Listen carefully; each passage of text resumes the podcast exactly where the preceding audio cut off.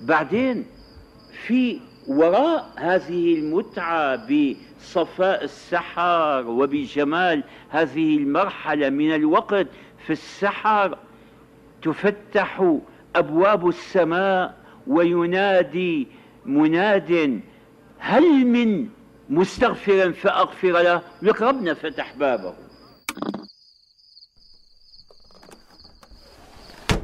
لو بنتخيل اليوم الرمضاني بعد التراويح فإحنا نتخيل لعب الطايرة وجلسة العائلة والزيارات الخفيفة بين الأقارب ولعب الأطفال في الشارع.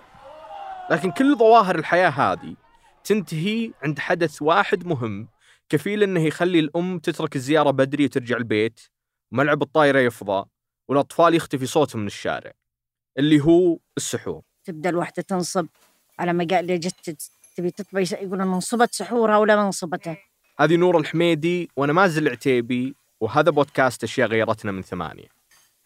والسبب اللي يخلينا نبدأ هذه الحلقة بذكر السحور هو انه في الوقت اللي أطباق الفطور كثيرة ومتنوعة السحور عندنا على الأغلب وجبة واحدة مثل ما يلاحظ منصور. في الكثير من الأحيان أنه كبسة و... ولكنه يقبل التغير يعني أحيانا مكرونة. أوكي. يعني مثلا يكون في كبسة يكون في شعرية الشعرية هذه حلا وبالرغم من أن السحور وجبة واحدة تتكرر ونادر يتم التنويع فيها طوال الشهر إلا أنها تختلف من مكان لمكان ومن منطقة لمنطقة. فمثلا في المنطقة الوسطى قبل الكبسة كانوا يتسحرون. كان يعني هذه أكثر الجريش آه، كان يعني قديم قديم يقول طبعا أنا أعطيت من قصص اهالينا يعني كانوا أيضا يقولون كان العشاء جريش والسحور جريش. أو رز رز بعد ما جاهم الرز قبل الرز كان قرصان. أما في جدة مثلا بعض العوائل كانوا يأكلون وجبة سحور الغالبية يتجنبونها لأنها تعطش. فسحور أهل جدة ترى في وجبة كانوا يقولوا عليها إنها تعطش وما تعطش اللي هو السمك الحوت كنا نقول حوت الحوت والرز الأبيض أوه السمك يعطش ما يعطش ابدا. بالعكس كانت وجبة خفيفة وكان من ضمن أهم وجبات السحور لأهالي جدة. بالذات في جدة أنا أتكلم عن جدة إنه سحور مهم جدا وهذا السمك. طيب إيش اللي خلى الاشاعه دي تنتشر؟ إنه إنه إنه السمك يعطش ومش عارف ما أعرف والله. في الليل ما حد يسوي سمك ابدا بس في رمضان. في رمضان يبدأ شغل السمك عندهم في الليل. بما إننا في الأكل البحري كانت الكبسة بالربيان وبشكل غريب شائعة في المنطقة الوسطى. وأكثر شيء كان رز بربيان. تخيل يا ربيان مو بربيان ده على ما قلتوا حقكم الكايف الكيفيار. لا لا لا صغير بالكيلو يشترونه. فما يحط لحم ما يحطون آه، شو اسمه يحطون رز بربيان إيه. طبعا ما ننسى كبسة المكرونة. جت المكرونة طلعت إيش؟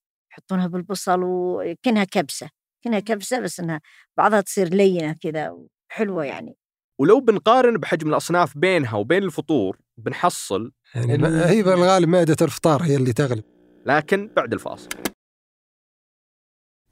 قبل الفاصل كنا نتكلم عن مائدة السحور ووجباتها اللي بالعادة تكون وجبة واحدة ونادر يتم التنويع فيها.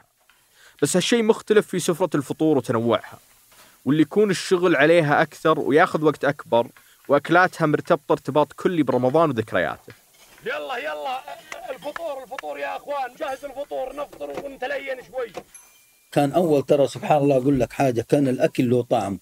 السمبوسة والشوربة والتطلي على فكرة يكون في علمك في رمضان فقط. بعد كده طول السنة ما عاد تلاقي الحاجات دي. فتلتقي ما يجي رمضان إلا أنت لك خر مع السمبوسة وعلى الشوربة وعلى التطلي والأكلات الرمضانية دي المميزة اللي لها نكهة في, في زمانها. زي زمان كان الجيمات ما تتصلح إلا في رمضان.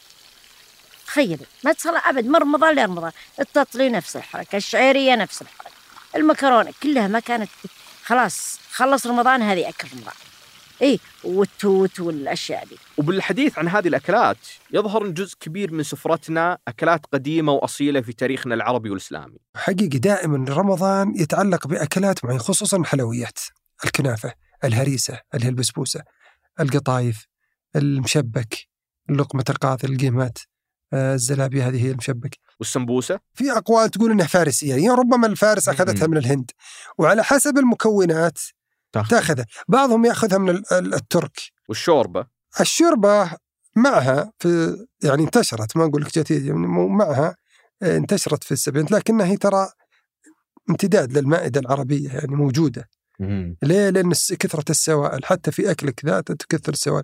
والشوربة حقيقة إنها هي مو بس في ساعة الإفطار.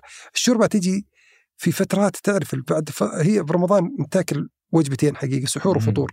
الفترة اللي بينها هذه جاية هي فترات الشوربة وفترات ال...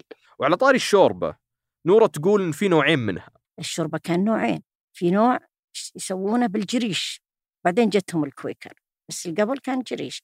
آه يحطون مثلا يحرصون على أن اللحمة تكون غنم علشان اللي يشربوها راحوا المسجد. في أكثر طبعا الناس ما يشربون شربة إلا بعد الصلاة بس كانت على أساس الصلاة أنه ما يكون لحم جمل إيه تعال اللولو وين السلطه لا تصور الا ما نقدر حطينا السلطه وكل شيء.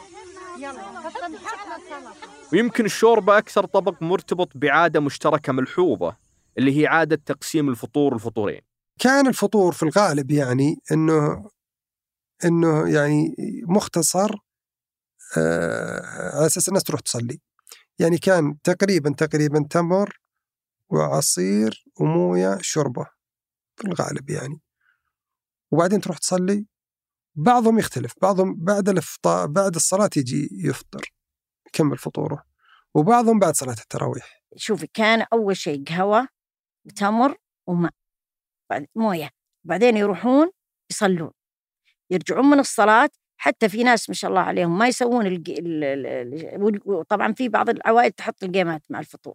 الجيمات الوجبه الأكثر ارتباطا بمائده الفطور في رمضان اللي إلى فترة قريبة قبل ما تفتح محلات الحلويات المتخصصة فيها كنا ننتظر السنة كلها عشان يجي رمضان ونذوقها. وفي بعض الأماكن الجيمات يجي معها كلمة القاضي. حتى بعض العلب حقت خليط الجيمات كان يجي مكتوب عليها لقمة القاضي. وهالتسمية بدت من العصر العباسي وتعزى لحادثة معينة. لما القاضي إياس أو أحد القضاة أكثروا الناس السؤال له هل دخل رمضان أم لا في الليلة رمضان اللي تو تحدثنا عنها. فالناس كل شوي يطرقوا باب القاضي هل رمضان غدا أم لا؟ غدا هل رمضان أم لا؟ غدا. فالقاضي كل شوي طق على منزله واحد. فأخذ رمانة وطلع قدام بيته وأخذ حبات الرمان وقعد يأكل حبة حبة حبة حبة. فالناس في السوق ما يحتاج تسأل.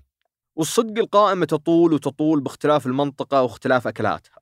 وهذه النقطة اللي تميز مائدة الفطور إنها ما هي بس تحسسنا بجو رمضان ومرتبطة به لكنها بعد جاية من قلب تراثنا العربي والإسلامي. هذه امتداد الامتداد التاريخي للأكلات هذه اللي هي تحضر في مائدتنا في الم... في ال- في المجتمع السعودي. لكن بطبيعة الحال ما هو كل الأكلات الرمضانية لها هذا الامتداد. في جزء منها مستورد يعني ما أتوقع الجلي مثلا كان موجود في العصر العباسي. ومنصور يفرق بين الأصلي والمستورد بتفصيل واحد. هي تمازجت ما أقول لك لا لكنه آه الأكلات اللي تطبخ لو تلاحظ أنت الأكلات اللي تطبخ هي امتداد العربي الإسلامي. لكن. الفيم التوت والعصير وهذه لا. تراها يعني زي ما تقول اللي شيء جايك معلب أو مكرتن هذا لا يكون مستورد. يعني زي ما تقول المكرونه الشعريه عرفت كيف؟ هذا مستورد التوت وال... هذه معلبة برضه إيه. فلذلك هي مستوردة لكن العمق في المطبوخ. فالأشياء المستوردة والمعلبة صار لها مكانها في السفرة الرمضانية السعودية ولها أهمية ما تقل عن غيرها. مشروب التوت المعلب مثلا كانت الشركات في القرن الماضي في كر وفر عشان تثبت نفسها. في البداية شركة تونو كانت مكتسحة ثم استبدلتها فيمتو. وغريب هذا التنافس الضخم على مشروب يعتبر جديد نسبيا. والله جديد يعني. انت انت كاتب تقول على التاريخ مثلا انت تعتبر خمسين سنة مثلا جديد. هو مستورد بس هو مستورد تقدر تقول جديد قديم يعني. ترى من زمان يعني نحن أطفال والتوت هذا كان التونو. كان التونو التونو ده كان المشروب المفضل أكثر عند الناس أكثر من الفيمتو كان شراب التوت هذا يعني نقول التوت نحن. متى استلمها؟ استلمها في نهاية السبعينات. كان يا طويل العمر آه، في أنواع ثانية. أوكي. كان وكان هو موجود الفيمتو كان موجود لكن كانت في أنواع تنافسه كثير. انفرد في نهاية السبعينات انفرد انفرد في الثمانينات استلم استلام كامل. هو لما جاءت الإعلانات التلفزيونية هو استلم طبعا. فهمتوا طعم اللقاء؟ إيه. معروف. فيمتو طعم اللقاء. والغريب إن الإعلانات لهالمشروب أحيانا كانت تكون بين أفراد العائلة نفسهم. جدي كان يقول اشرب التوت قبل تموت. يعني إنه شيء wow. بعدين جتنا عاد العصاير. وهذا التنافس كذلك صار مع بقية العصائر أذكر في ال Sunquick ال Sunquick ال Tang كان صراع. لكن على ما يبدو المشروبات التقليدية مثل السوبيا وقمر الدين كانت خارج المنافسة. واصلا هذه المشروبات وجودها كان مرتبط بمناطقها التقليدية. والموضوع ما يوقف على المشروبات. في الفول المطبق مثلا ما عرفوها أهل الرياض إلا متأخر مقارنة بالحجاز. في الرياض مثلا الأكلات الفول والمطبق والحلويات هذه بعض الحلويات دخلت في ال- الستينات الهجرية الأربعينات الميلادية. آه، احفظ المكان هذا. حلة الأحرار هي اللي انتشرت منها الأكلات الحجازية من الأربعينات الميلادية. هذا يرجعنا لسؤال مهم وملح إيش كان الفرق بين كل مائدة والثانية في المناطق السعودية؟ الت- التنوع في المائدة في الوسطى والشمال وإلى حد ما شوي الشرقية التنوع يعني جاء مع الستينات يعني لو تجي لجدة ومكة والمدينة لا التنوع أكثر بكثير برمضان والتنوع هذا عائد إلى إيش؟ عائد إلى التنوع آه، السكاني والديموغرافي في المنطقة تعرف مكة والمدينة تأثرت كذلك فيها جدة.